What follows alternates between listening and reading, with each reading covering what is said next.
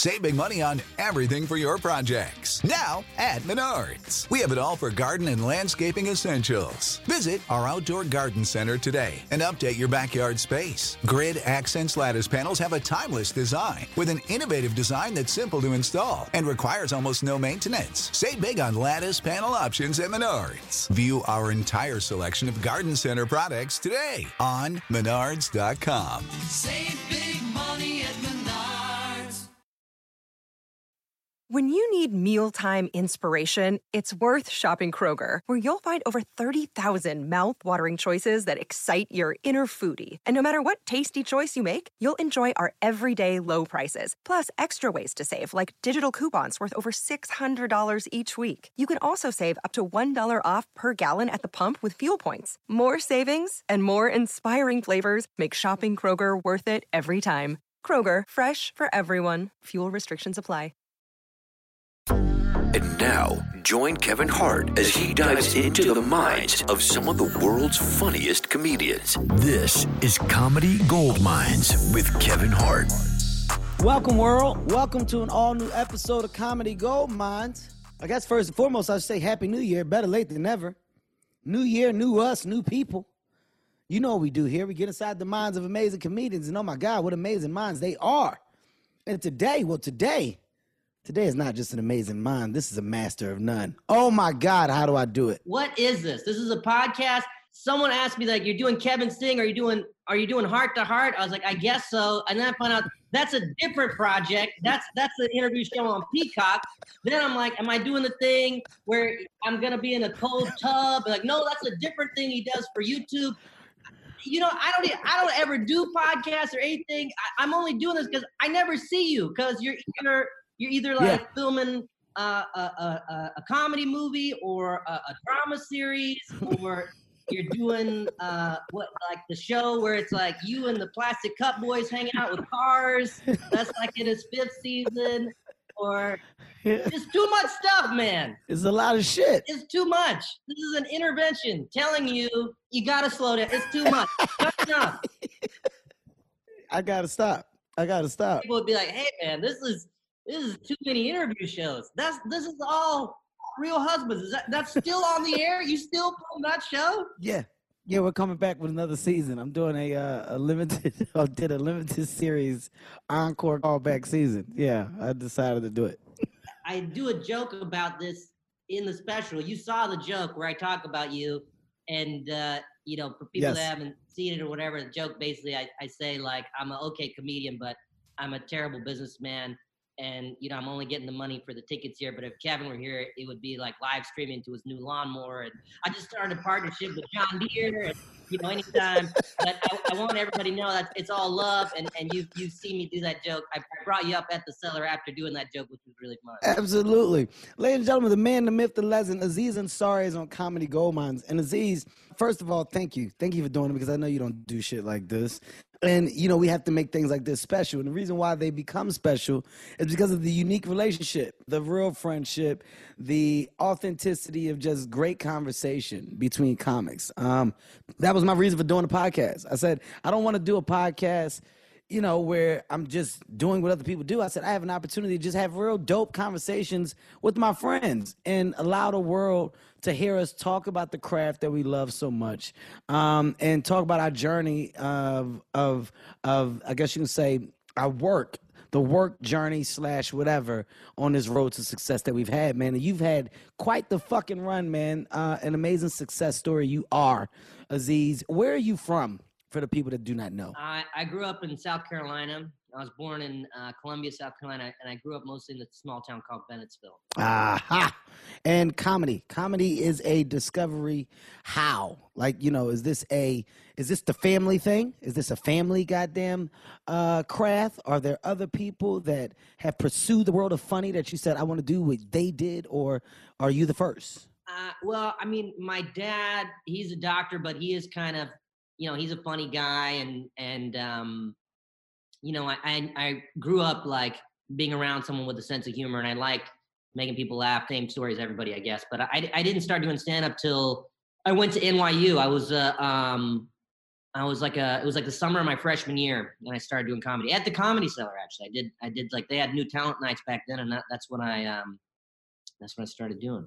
But why? Why? Why comedy? What was it that made you say, you know, I, I need to get on that stage? I mean, you know, I was in college and there was like we were hanging out with some friends and someone was like, "Oh, you know, I was telling like a funny story or something," and someone was like, "Oh man, you should um." You should do one of those new town nights and try to do stand up. And then, kind of the same thing happened again a week later and I was like, oh, that's kind of weird. And then I went to the comedy cellar because I was like, all right, I've never even been to a comedy club. I've just seen like specials on TV and things like that. So I went and I and um I was like, oh yeah, I think I can do this. I mean, it was like a good night to go for that kind of situation because like there wasn't many people there. The guy was kind of tanking and and I was like, yeah, yeah, I can, I can do this. And isn't it weird when you when you go right? Like I, I tell the story of me going to my first comedy club, man, and there was this weird energy that was in the building. And it's like this thing, and I, I, I this was the Laugh House, Philadelphia, PA, the first comedy club that I've ever set foot into. Because like you, you know, you said it's not something that that you were aware of. It's not like this was a world that we frequented in. And when you make the decision, you got to find out where to go. And it was something about seeing somebody on stage, seeing those bright lights, seeing an audience laugh uh, at another person's at another person's story talent. It was something that hit me where where I instantly said, "This is what I want to do. I want to do this."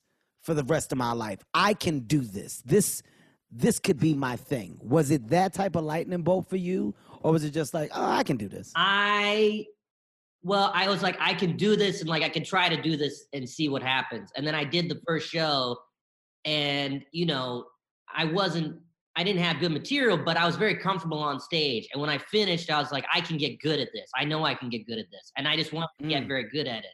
And um, and then after doing it about I don't know how long. At a certain point, I was like, I'm gonna do this. I'm I, I'll do something with comedy. I don't know what it'll be. At the least, I'll just tour comedy clubs, and I'd rather do that than any other job. What was the career that you left behind? Nothing. I was just in college, so I, I you know, by the time I finished college, I was kind of doing okay, and I could do colleges for shows and stuff, and and um, I was kind of on my way a little bit. But how how long ago did you? When was when you first started? How many years ago? I was 19, 1998. 1998. Wait, what? So 1998, man. So I was 2001. You know what's interesting is I think about like when we started, right? Like you didn't know many comedians, right? It was only yeah. a few, and now there's so many comedians that are famous and have Netflix specials, and it's like, oh, okay, it's much more of a path. But like when I was young, like it was just like Eddie Murphy and Chris Rock. Like that's yeah, that, that was it the the the success pie it was a lot smaller of, of people that were doing it that won for it. I'm gonna tell you what really changed, right? Because you got to think if this was we came up in the in the time where you know I call it the time of the deal, where where the comedians were being given deals, right? And it was, you know, you go look at Jim Breuer, you know, uh, you go look at, um, I mean, God, David Spade. You go look at a lot of those guys that were coming up, and they had like these development deals.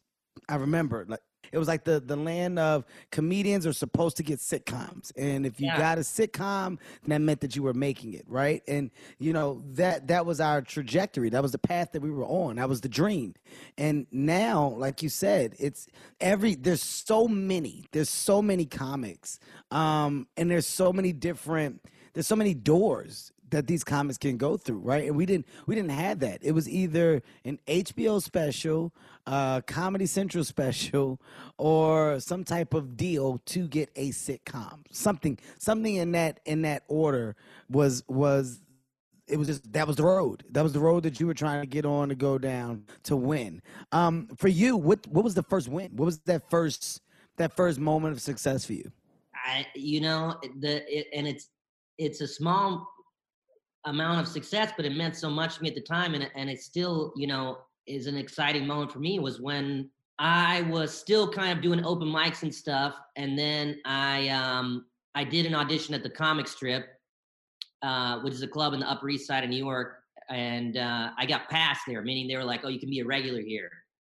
and it was such a big deal because it was kind of the first time like someone was actually saying like you are a comedian like someone's actually paying you to do this even if Mm. it's like 15 bucks or whatever you're not just a dude who's just showing up at open mics and like that kind of validation was it, it was huge you know and um you know that was like one of the first moments i remember like feeling like oh wow like uh You're a comic. something yeah i done it Yeah, you're you're a fucking comic. Um, were you ever a part of like a, a, a circle? Right, like you know how there, there's a moment, especially in the city, where you start to you start to frequent and go around, and because of that, you find yourself inside a inside a circle. Right, like my circle was Keith Robinson, Patrice O'Neal, Vos, Norton, um, you know Burr. Like that was our that was our circle. We had a little little little a little camaraderie camaraderie within our within our friendship but that was my hangout circle um did you have that did you go through a phase where where you found yourself in one Yeah, I mean, there's definitely guys like you know Nick Kroll and and and John Mulaney and that kind of era of uh, people, um, and we would see each other around all the time. And you know, these guys are also doing pretty well, and we would kind of do a lot of the same stuff, whether it's like you know going to Montreal or Aspen or whatever it is, and you kind of end up you know becoming buddies with everybody. did you find yourself ever in a space where uh you were on the opposite side of like the conversation you know like uh it gets very competitive in, in stand-up comedy right and as you were making it were you a part of the conversations of why the fuck is he getting it why is this guy getting shot I mean, usually when those conversations are happening, they're not having them with you. They're usually uh, talking amongst each other. But yeah, of course. I mean, you know that that still happens. There's always some version of that, even even where we're at now. You know, but uh, I think what has changed is like, you know, at a certain point, the people that kind of do that thing, they kind of just they're not around. You know what I mean? You don't see them around anymore. And Mhm. um, I think it's also different now because there's just so much. It's not like it was back then, where it's like, oh, you, there's only so many sitcoms on ABC or NBC or whatever. There's so many different things you can do. You can Exactly. You can do a podcast. You can do whatever. So it doesn't feel like there's like a limited number of, of spots. You know what I mean? what I love about you is that your creativity is always on display, man. Like you're um you're you're an artist, and and I want to make sure I say that um with a with a hell of a tone and and and you know a, a high level of of of passion behind it. Because you know as as comedians you know we we do perform and we we are artists to some degree but then you have some comedians that really flourish in in finding ways to put their artists um or their side of art on on display differently. And and you you really do that. You're you're a visionary. You're you're extremely creative. And even from your last special the one that you just put out man like you know the title the name the the the the cover your the tour like when you put the dates together like there's a there's a there's a thought process. And and I love the way you break shit down.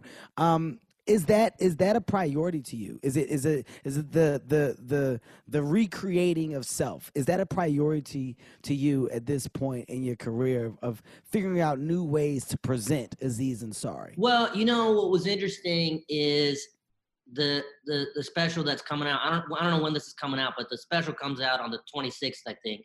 And um, I wasn't planning on doing this. I was in New York in like October, and I hadn't done stand up at all. I hadn't done stand up. I didn't do stand up at all during the lockdown. I was in London the whole time. Um, my girlfriend lives in London, so I was there for the whole lockdown, and, and and I wasn't doing any of the shows in parking lots or any of that kind of stuff.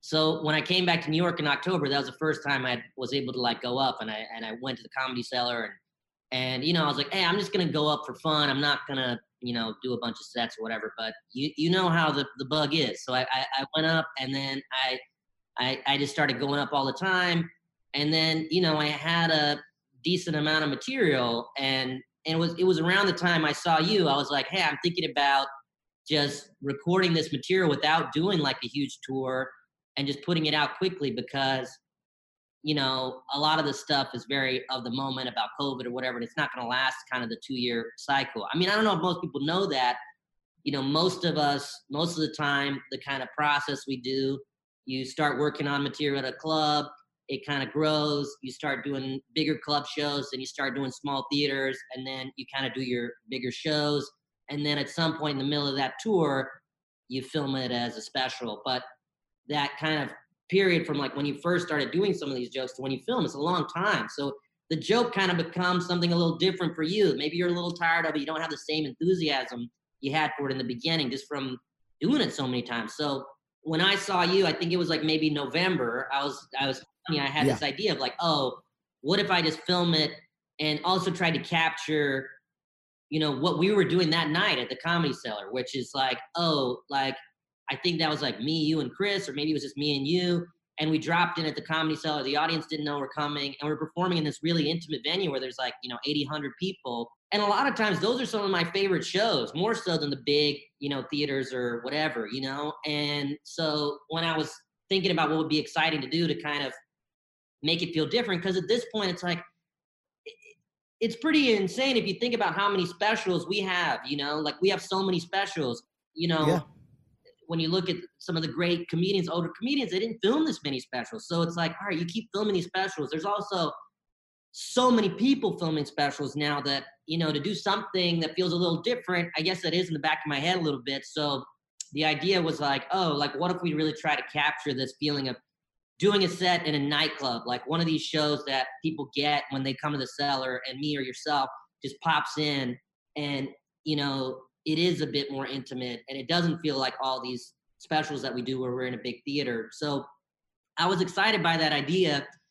And so I, I was like, all right, let's do this as fast as we can. I filmed it like in the middle of December. And then, you know, the fastest Netflix could put it out was, you know, the 26th of January. So I had this month and I was like, okay, I'm, I'm, I'll, I'll do shows on the weekend and that'll be it. I mean, and cause then, you know, once the special comes out, that material's burned. So I just have this month to kind of do stuff. And, um, and that's what I did. So it kind of, I called it the last minute tour. Cause I mean, that's what it was.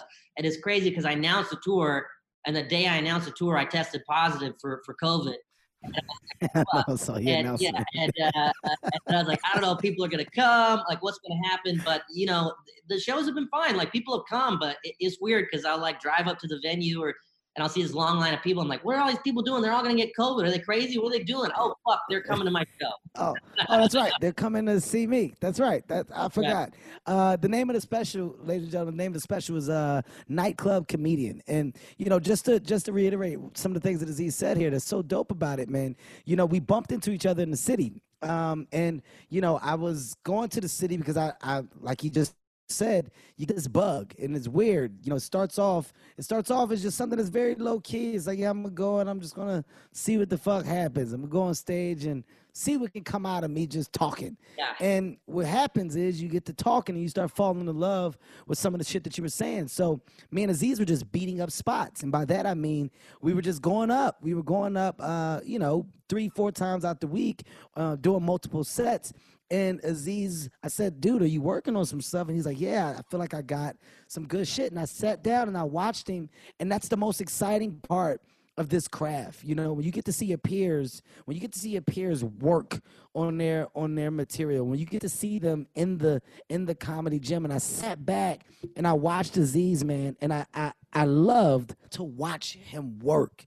I love to watch him really work. Like you, you see the jokes, you can see where he's thinking, you can see where he's mixing, you can see where he's rearranging. Uh, he's got his pad. But the thing that I love the most is he's I saw some happiness.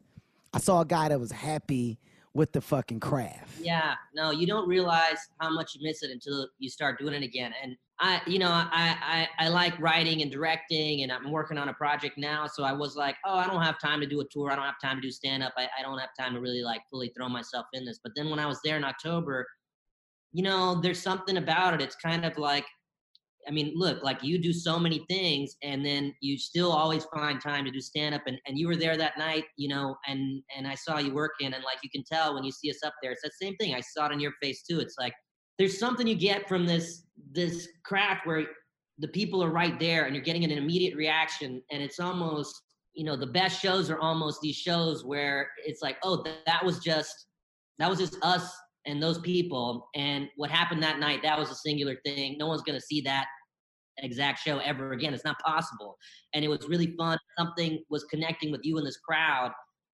And you know that's what i was trying to capture with the special. And i think you know it is an interesting process when you know when we're at the cellar and like, like you're there or Chris is there and we're all like working on stuff and you kind of see it's fun for us i think because like i watch you and and and you see like oh the seeds of these bits that are just starting out and you're like oh man in like a couple of months that's gonna be that's gonna be a monster and and then Exactly. sometimes i do run into you or chris or whoever a couple of months later and you see how that bit has evolved and where you go and uh it, it's really cool You saw the baby before the baby walked. Um, you you saw the baby, and, and it's like, oh my god! I, like you said, I see where that's going. Uh, I love I love how you did it. I love I love that the audience is actually going to be able to take away a full impromptu experience um, that you turned into a special. You know, those pop up sets, like you said, is not just amazing for you. It's always amazing for the audience that doesn't expect it because you're getting a genuine surprise. You're getting a genuine reaction,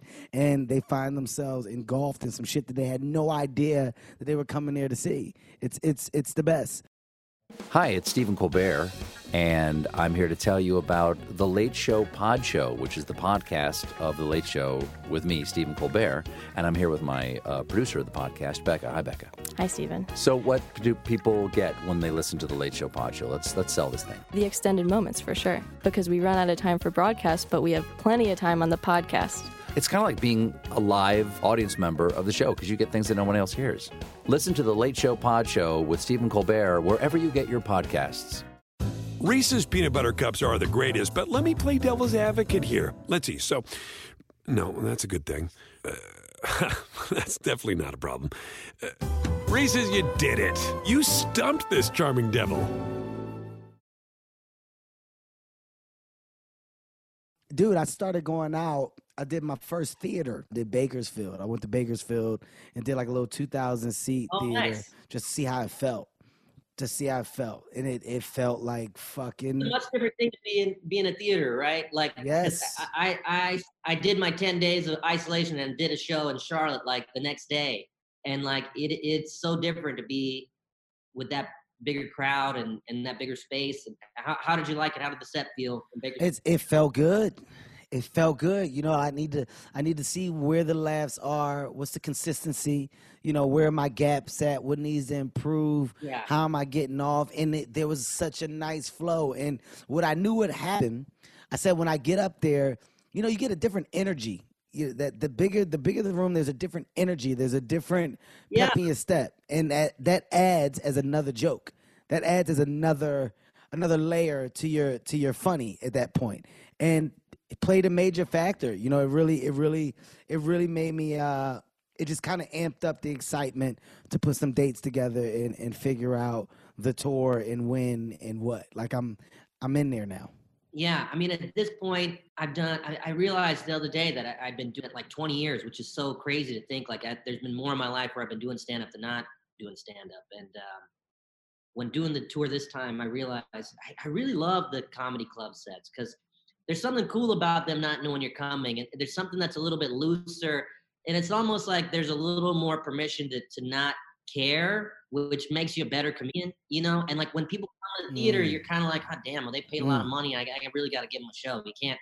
I mean, you still try to be loose and whatever, but you're never you're never able to push it quite as much as you can in the club. But I mean, I, I try my best, but there's something about like I don't know. I love creating these nights where like there's a few of us and the audience doesn't know and and they really you know get this crazy show. Especially like you know when you know they're like really comedy fans. Like some of the times you know that you and i have done that there are people that are there at like you know 12:30 on a on a wednesday. So you know it's really they weren't expecting it and they're they're really there Yeah. for comedy and and it's such a fun fun thing to do. Let's shift gears real quick man. Let's go to to you now and the other side of creativity right? You know uh, a stand-up comedian you are and an amazing one. Um, constantly like i said recreating yourself putting out new material. Um, but then after that there's this shift. You know you went to the space of development within television and you ended up developing uh, one of the most successful series um, on netflix's platform right? Master of none. You you went and you put this idea together. Where did this come from? Where did the where did the want to to to kind of be there Master Nun was just, uh, you know, Alan Yang, who co-created the show with me, me and him were working together on Parks and Rec, and uh, he was a writer on the show, and I was an actor on the show. And you know, as that show was ending, oh hi, who's this? This my little guy. He's a fan, but he also he also has no respect for dad when dad's working. Hmm? Yes. You want to sit no, up here while dad good. does it? Go ahead. Come on, you can sit on my lap. This is uh Kenzo. Kenzo is four years old. Whoa. Yeah, he'll sit here. He'll sit here with his dad all day. Aziz, and just he'll listen. He'll do exactly what he's doing right now. Just watch you. Say hi so we can finish talking. Hi. There you. Oh, Good hi. Kenzo. Yeah, that's right. You got some of these coming soon. Don't you worry I, about I hope so. Yeah. Yeah, yeah. You just wait. Uh, come on, I want it. Give it to me, master of none. So we were like, let's do a show together. And you know what's crazy is we did the show for Netflix, and this is at a time when no one was doing Netflix shows. You know, Mhm, the idea of doing a mhm. Netflix show was still like when we went to pitch the show, there were three posters there. It was it was House of Cards, Orange is the New Black, and Lilyhammer. Like that was it. They didn't have this whole empire like they have now. So, but they were really enthusiastic about us doing a show together, and um, and we kind of took a gamble on Netflix, which now is not a gamble at all. But back then, it was a little bit of like, you know, well, I think this will work, and yeah, it was a great experience. And and you know, the show was, uh, you know, I think the show worked because it was kind of, it was the kind of first show like this where like someone that looked like me was leading the show and kind of showing like our version of New York with you know the kind of diversity that we see really in our friend group and stuff like that. And you know, it was uh it was it was a great experience and and you know we did the first two seasons and then the third season we did recently and that I did something you know completely different. It was more of a dramatic season and uh, that was really fun and and uh, you know it was cool that they let us push it that far and try something that different. That's what I love. I love that it, you know, you you have levels in it, right? The when you talk about the dramatic version, and also like there's a nice little dramedy side to it, right? Like it's comedy, and you got a nice little a nice little tone. But I think it puts your talent on display in a different way. Um, here's what I wanted to say though, right? Like with you, Master of None. So you get the success, your show becomes success. Your stardom now is amplified because people now are identifying you with not just stand up, but now they've got this show. Um, how was that for you? How was it? How was the fame side of it? Right? Have you have you responded well to the attention, to the spotlight, to the fame, to the oh my God, that's, or is it something that you know uh, you try to be a little more reserved with? Well, you know, I kind of take lots of breaks in between. You know, like after we did season one, we took a break before season two. I did the same with with season three, just to kind of have a recharge, and you know, whether it's doing a stand up tour, or whatever. Like, I kind of like, uh, I kind of go off duty for a little bit. You know what I mean? Like, I kinda, I don't like keep doing stuff all the time. I kind of Mm. I kind of just stop and and kind of take time to work on a script or whatever. So I never get so I never feel like I'm so in the fame moment, you know. But Got you. you know, obviously, like at a certain point, it is it is what it is, and like you know, I'm in LA and they're like taking pictures while I'm at the grocery store or something. it's like, all right, well, what- Is it is that for your mental though? Do you feel like you know you've just always been aware of that space and that separation, just for you to kind of be better for yourself, for your craft? Like, how did you how did you develop that understanding of after I do something, let me make sure I take some time to myself? Well, look, it, it's not even about it's time to myself to kind of be a person, but it's also time to kind of just recharge and to kind of develop and you know, look, I talk about this in the special, right? There's kind of there's kind of there's like two modes, right? There's one mode like I'd say like you or someone like Lena, you guys have so many projects and you're you're kind of always running pretty fast. You have a lot of stuff going on. Mhm. I've never been able to do that. I always just kind of it ends up kind of spreading me thin and I don't have as much fun and I don't feel like I'm doing the work I want to do as much. So I kind of made a choice of like, hey, I'm only going to work on the things I work on and really just focus on those and take my time with them. And um, and the story I tell is in this special is about you know I ran into Frank Ocean one time and I asked him I was like, hey, what, how do you do it? Like you, you you never do press, you never tour. Like what what's the what's the secret? And you still have a great career. And he was like, oh, you just got to be comfortable making less money. And it fucking hit me. I was like, oh, Yeah. that is the secret. Yeah. And so I that is. kind of I kind of made that choice to kind of, you know, just not do as much stuff, but kind of really focus on the things I do. And um and, and and that works better for me and the stuff that I make. I feel I feel like I'm able to kind of put out stuff that I feel better about and kind of give that focus and that time because when I when I kind of do too many things, whenever I try to multitask in that way, it kind of gets hard for me. I mean, even this has been hard. Like I've been doing the special, and then I'm prepping this other project, and kind of they're both kind of colliding, and, it, and it's a lot. But the, once the special comes out, I'm kind of done, right? I'm not doing any anything else. But um, It's exactly what you said, though. It's that it's that decision. It's being comfortable with that decision, right? And you know the the the financial gain that's attached to our craft. Of course, it's amazing. But when you're able to make a decision that's best for you, once again, your mindset, your mental, um, ultimately, that's that's the that's the real value. That's the real. two, the two stories I always think about are that Frank Ocean story, and then another story I think about is I heard the story where someone was trying to get Jack Nicholson to do something, and he's you know retired or whatever, and they kept pushing him, and and eventually he said something like, "Oh, you know what I did today? Uh, I sat under a tree and I read a book." And I heard that, and I was like, "Wow, that sounds amazing." And then I realized, oh well, I could do that every day if I wanted to. I just choose not to do that. Yeah. And it, you know, thinking about that and just thinking about, oh yeah, that, like how you choose to spend your time, like it is your choice, and and and it's easy to kind of say like, oh, I wish I could do that. And it's like, yeah, you can. You have to make the choice to do it and and not do this, and you know, maybe make less money or whatever it is, and and turn down opportunities. It, it- it's all a choice, but. I, I'm really happy with the way that I have my stuff set up, but that that's for me, and that's what I that's that's what I do, and it works for me. You know, that, that's not for everybody, and I'm not like not like poo pooing the other way of doing things. It's just you know. No, you're you're saying what works for you. You also uh you talked about uh your your girlfriend for a brief second and her living in London. Um, you know, right now, where are you at on the side of family, on the side of you know wanting kids? You just saw my little one come in here, and I was fucking with you, saying, "Jesus, this is what happens. You ready for this?" And you're like, "Oh man." you know, I'm I'm 38 now, and and, and it's weird because when we make these specials, it's kind of an interesting time capsule of where your head's at. Yeah. Yeah. If you watch like I did a special called Buried Alive, and in that one I'm like terrified about having kids or whatever. And and you know, uh there's also specials where I'm like frustrated about dating and being single. And now it's like, yeah, I'm engaged and I'm I'm just like fully in and and I, I'm I'm uh I'm kind of at the age and point in my life and I found the partner that I want to go on that journey with and uh you know, I'm I'm I'm ready to do it, man. I'm ready. That's dope.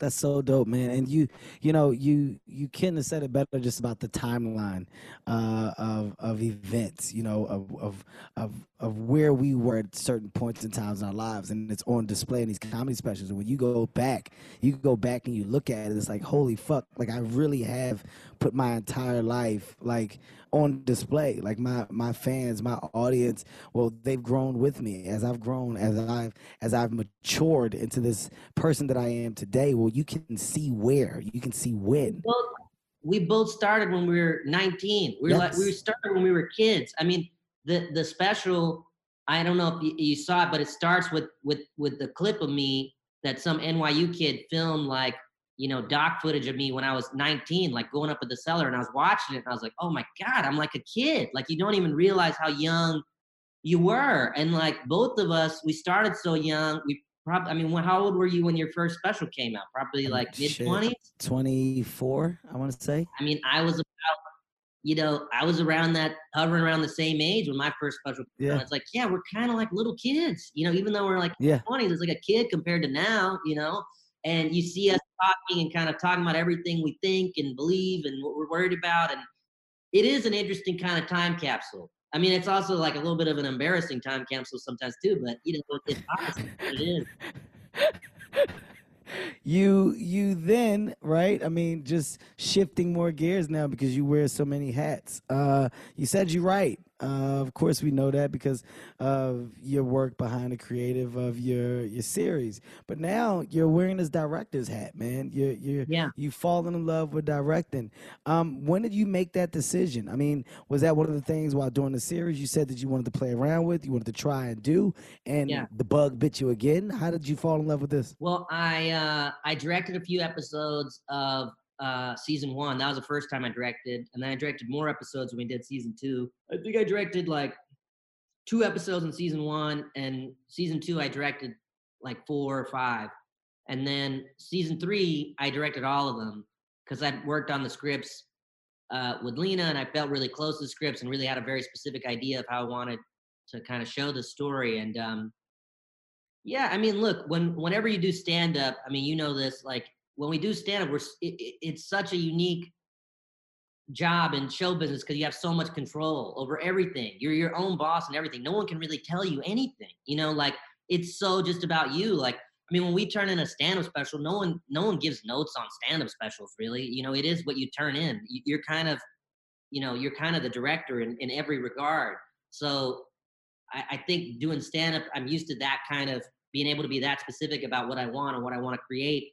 That you know, when I write a script, I- it's hard for me to imagine, you know, someone else directing it or whatever. Because when I'm writing, I kind of have the specific vision, and also, you know, as I've been doing it the last few years, I've kind of developed my process of kind of taking these scripts and kind of developing an end product. So it's a, it's a process that I feel like I have to do to kind of, you know, uh, get it where I want it to be. do you see this taking the place of what the stand up uh that stand up basically there's a there's a high level of fulfillment that comes with comedy right? You getting on that stage is your, is your passion for directing matching that to where it could replace that as you get older and you know get on the side? It's ultimately we're always doing the same thing, right? Our, it's just our mind kind of analyzing, you know, life and, and humanity and, and and all the experiences that we're going through, and that will come out in in your films or your stand up or or whatever, right? It's just kind of you processing the world. So you know, stand up you can kind of do different things, and stand up there's that immediacy where like something can happen that morning, and then you're talking about it, or like something's in the news right now and you can talk about it whereas a film or tv you know it's a much longer uh, gestation period before it comes out but that that's what's so special about stand up you know I'm dabbling in the world of directing. You know, it's like uh, for me, it's just the time though, Aziz. Like the there's the amount of time that you got to put into the project. You gotta you gotta be a part of it afterwards. The editing side of it. I mean, there's there's so much. There's so so much that you have to do. Right? It's just like holy shit. It's a lot. It's a lot. So it's like I don't know. I don't know if I have that amount of time that I can put into something. It's gotta be a thing it's gotta be a show or a movie that you're really it's gotta be one where you're like oh i, I gotta do it and you'll just know i mean that's how i feel anyway it's like oh i, I, I Yeah, I think I think that's what it is, and it's like what. And I also think that it's going to be. I'm going to do like um, something that would act as a passion project. Like it would have to be. It would have to be the comedy that I like. Okay, this is something that I developed. This is a story that I want to tell, and it's very specific, right? So if I can crack that code, then I think I will. But I, until then, I just I'm more fearful of the idea of being attached to a project for eight months to a year. That's the scary part. That's the part that I don't know if I could do. no it's a long time i mean you really gotta be you gotta be in When I tell you, when I tell you, here's the funny thing about my household. So my wife knows I'm doing my podcast. She knows, right? But my wife is so pissed. Okay, I'll get it, Zoe. My wife is so pissed that the kids pull her all day that she gets to this point where she just goes, fuck it. And and she doesn't care where they go or what they do. Like she knows. She knows that I'm in here working. She she when I say she not only knows, I actually told her before I started it that I'm about to start the podcast with Aziz. So honey, just make sure nobody comes in the office. She knows he's back here. She knows he's gonna bug me. She doesn't give a shit. She doesn't give two shits, Aziz. You know why? Because she's had it. She's she's had it, and they've driven her crazy. And now I got two teenagers. My teenagers know that I'm down here working. You know what my teenagers do? They don't do a goddamn thing, Aziz. They just sit in the room and just let all this other stuff happen. So as you say you want kids, I want you to understand this is what it turns into. Right? See this right here? This is what it this is what it turns into. So when you say, "Hey, Kev, why are you out? Why are you out doing all these jobs? Why are you working so much?" Well, here you go, Aziz. Huh?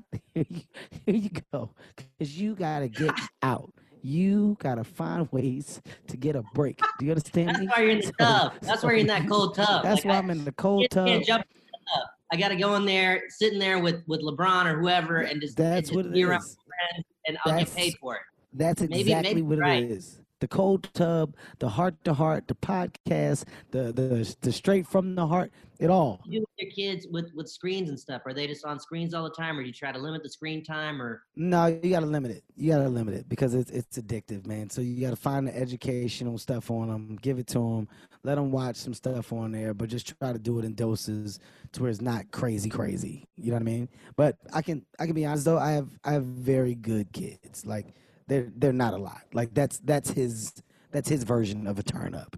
His version of turned up is coming in the office. right, and- you pretty, calm. yeah, he's not. He's not crazy. That could have been worse. That could have been embarrassing. Aziz, you could have looked at me and said, "Jesus Christ, Kevin's household is a shit show." But it's not the case. You saw that it's very much in control. Jon Stewart is back in the host chair at The Daily Show, which means he's also back in our ears on The Daily Show Ears Edition podcast. The Daily Show podcast has everything you need to stay on top of today's news and pop culture. You get hilarious, satirical takes on entertainment, politics, sports, and more from Jon and the team of correspondents and contributors. The podcast also has content you can't get anywhere else, like extended interviews and a roundup of the weekly headlines. Listen to The Daily Show, Ears Edition, wherever you get your podcasts. Okay, so we we've talked about you, the world of comedy. We've talked about your new special that's dropping January 25th. We talked about the development in which it it it basically uh, all that it has that's into it. I love the fact that you took a different creative approach. Um, we talked about you and just the impromptu tour and how you came about. Um, you now as a writer, you now as a director within the show. Um, I know there's projects that you're doing that you can't talk about that you can't discuss, but I think the world is in for a hell of a treat, man. When they find out that your passion and energy is is not just not just exactly what and where it's supposed to be, but the material. The material is the same, man. Um, you got some big things coming up. Really, really big things. Where where does Aziz want to be in five years? Uh, you know, I'm I'm really happy where I'm at now, and if I can just kind of keep getting to do stand up every now and then, and put out specials and do tours, and then in between that, work on you know writing and directing projects that I'm I'm passionate about, whether they're films or other seasons of Master None or whatever. I mean, that's that's that would be a dream for me. I'm I'm I'm I'm all good. So there is no there is no goal of a certain amount of specials that you want to have in a can. Uh, are you are you looking for accolades? Are you just are you just in it just for for the self fulfillment of you and happiness for you? I think, uh, yeah. I mean, it's more about just kind of making work I'm I'm proud of. Because look, I've done stuff where I've gotten the awards and all this stuff, and I've done stuff where, you know, maybe that didn't come. Uh, but in the end of the day, like what's left is the work you've made, and if you feel good about it, then you've won. Like that's what I've realized, and um, you know, I, I'm. I, I just want to be creatively fulfilled and you know i want to follow your path and have some kids and, and have a family and all that and and uh, that's enough i mean look man the, the thing with both of us is we, we both started so young you know by the time we were in our late 30s or whatever we've, we've already done so many of the things we've already went through so many Yeah. things so we're kind of like old guard at a certain point so you know I, i'm Yeah. not you know i not that i'm not ambitious but like not like i'm kind of ambitious in a different way i'm like ambitious in a quieter way of like oh i just want to make stuff that like you know i can show like i want to make a special that like you know like whenever you saw me do that set and afterwards you're like man you got some stuff like that that means a lot to me you know like i realize like Yeah. The respect of your peers like the genuine respect of your peers. And you know we all know when it's genuine like you know when like you or chris or whoever says like dude that's some that's that's fire. Like that's good. That that to me is the the home run. And uh, Nice. and, and then kind of continuing to to make stuff that i'm i'm proud to show my friends and whether it's other stand-ups or writers and directors like that that that's that's really the bar for me. You know i realize that's kind of the the the better bar to separate yourself in a way What uh what else do you do? You know, outside of this craft, outside of the entertainment, are there any other hobbies? Are there any other ventures? Have you have you taken a liking to some other things that you have thrown time towards or or no? I just, uh, you know, I live a pretty quiet, quiet life. I cook a lot. I, cook, I, you know, during the pandemic, I learned like all of my mom's recipes, like uh, like all the Indian food that I ate as a kid. I I I, I love to cook, and um, other than that, I'm just kind of just just working on the stuff and and doing stand up, and that's pretty. Where does the money go? What do you do? The money goes into where does it go? I mean, I, it goes to you know I don't really spend that much money. It all just goes to a little low interest money market account.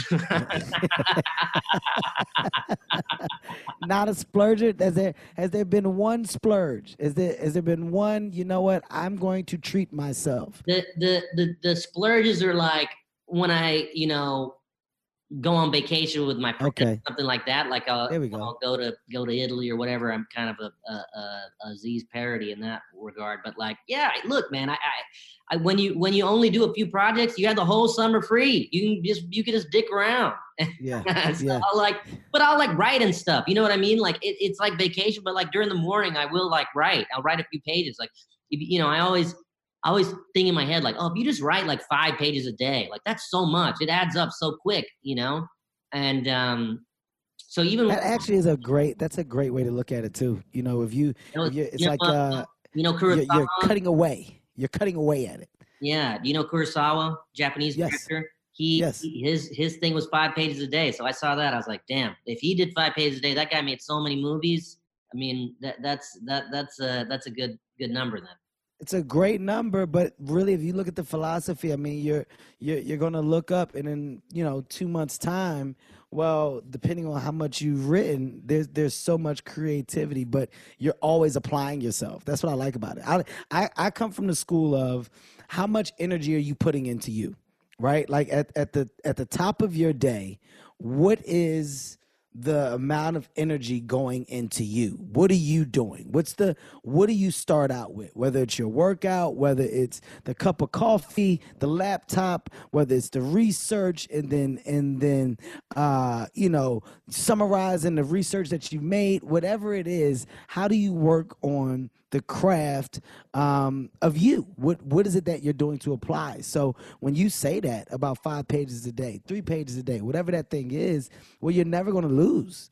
You're never going to lose because you're always working on you. Yeah, I mean, look, I think so much of what I'm trying to do now, a lot of it is kind of, you know, creating that space for your mind, whether it's like, you know, meditating or like, um, I mean, you know, my all that stuff I have with like not using email and uh, having a phone and just kind of trying to be inaccessible to kind of just is, is I've, I've found like the biggest help for me is like just the more room I give my mind to kind of rest and breathe, the more productive I can be. I mean, that material I wrote for the special, I started in like October and then I started doing shows by Christmas. That's the fastest I've ever put it together. And I think it I think it holds up. I think it's as good as the other hours. I don't think it's like a shitty hour I'm doing. You know, like, you're- but it was I don't think I would have been that fast if I didn't do all this other stuff I do uh, to kind of keep my head clear, you know? It- Yeah, you're sharper. You're also sharper within the craft.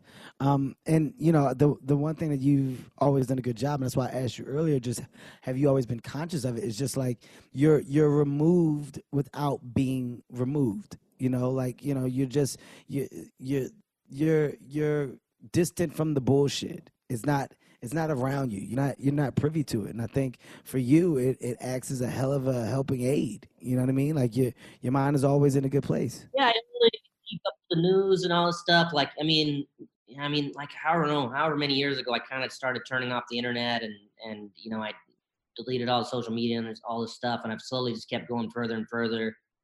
You know, I stopped using email like maybe like four years ago, and I mean, look, I know all this stuff is like, oh yeah, I'm in a position where I I can do that and have you know whatever certain privileges to to be able to pull it off, an assistant or whatever, but but all that stuff I do think helps me get more done. Kind of taking care of stuff or whatever, whether it's you know it's like working out or meditating all that kind of stuff. It all kind of it's almost like I kind of started thinking about like you know everyone thinks about their diet and what they eat. Like at a certain point, like it's also about thinking about your mental diet and like what you're putting in your head. Uh, you know whether it's like oh looking at the same four websites constantly checking New York Times like 50 times a day. At a certain point, like yeah, that's not really Yeah. it's not really helping. You know I, what I mean? I like the I like the side of just having a having a a a self checkpoint, right? It's like You, you, th- Yeah. there's a checkpoint, and it's and it's. I know what's good for me. I know what I can take. I know what I need and what I don't need. And things that I don't need, I don't have to have access to. So I can limit that access. And that goes through a different portal.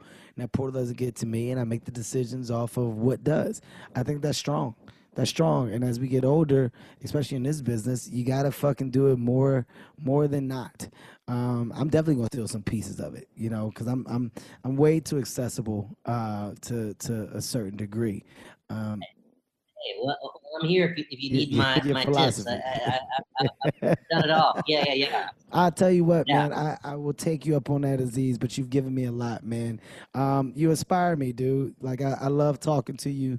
Um, I'm a fan. I'm a friend, and and I'm proud of you, dude. I'm I'm genuinely happy for you. People don't always know who knows each other and stuff, but you know, we've known each other for a long time. I remember you you coming to my show in Montreal when I was a kid doing a show there, and and uh, you know, you've always been super nice to me, and and uh, you know, I appreciate you, and and, and uh, thanks for having me on, and and Always. I, I always love when when when we're at the comedy club and, and we both are there and I get to see what you're up to and and um, I have so much respect for you as well and, and just kind of you know I saw your show at at the Hollywood Bowl whenever that last tour was and I was like damn like he I mean e- even with all the movies and stuff you're you're still able to dedicate so much to stand up and you really care about the craft and and and, and I'm the same way. So you know I, I appreciate you Well, it's paying off, man, and it will continue. Ladies and gentlemen, uh, this is Comedy Gold Minds. You know what we do here. We get inside the minds of amazing comedians. And oh my God, what an amazing mind this one was. Uh, Aziz Ansari, guys, make sure you catch a special. Uh, it will be on Netflix January 25th. If this is on after that, well, goddamn it, make sure you tune in. It's called Nightclub Comedian. A great creative approach to the craft, uh, one that I think others will be blown away by. Hopefully, you as fans will be too. Uh, and look, if he's got dates up, go check him out. The guy's fucking funny, forever funny. And the guy's a creative. So his show, season three now. Oh my God. Season three, man. Um, that's not something to be frowned upon. That's a big goddamn deal, man. Master of none. Um, doing big things there, writing, uh, producing, directing, and he's got crazy things coming your way. I'm going to be hush about it because I think his announcement, when that announcement comes, is going to be big. You got a lot, a lot, a lot to look forward to when it comes to the business of Aziz Ansari. Thank you again, Aziz. I appreciate you, man. Love you, dude. Comedy Gold Minds is a Sirius XM and LOL audio production. Executive produced by Kevin Hart, Ty Randolph, and Eric Weil. With Tastemakers Media, Emil Garner, and Ian McDonald.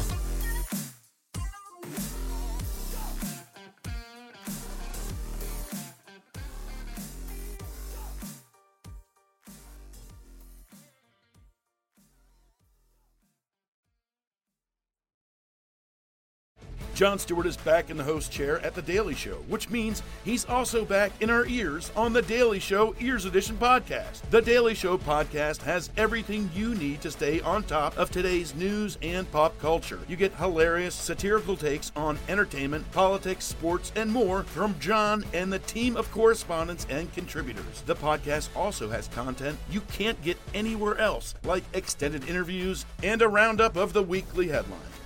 Listen to The Daily Show, Ears Edition, wherever you get your podcasts. Reese's peanut butter cups are the greatest, but let me play devil's advocate here. Let's see. So, no, that's a good thing. Uh, that's definitely not a problem. Uh, Reese's, you did it. You stumped this charming devil.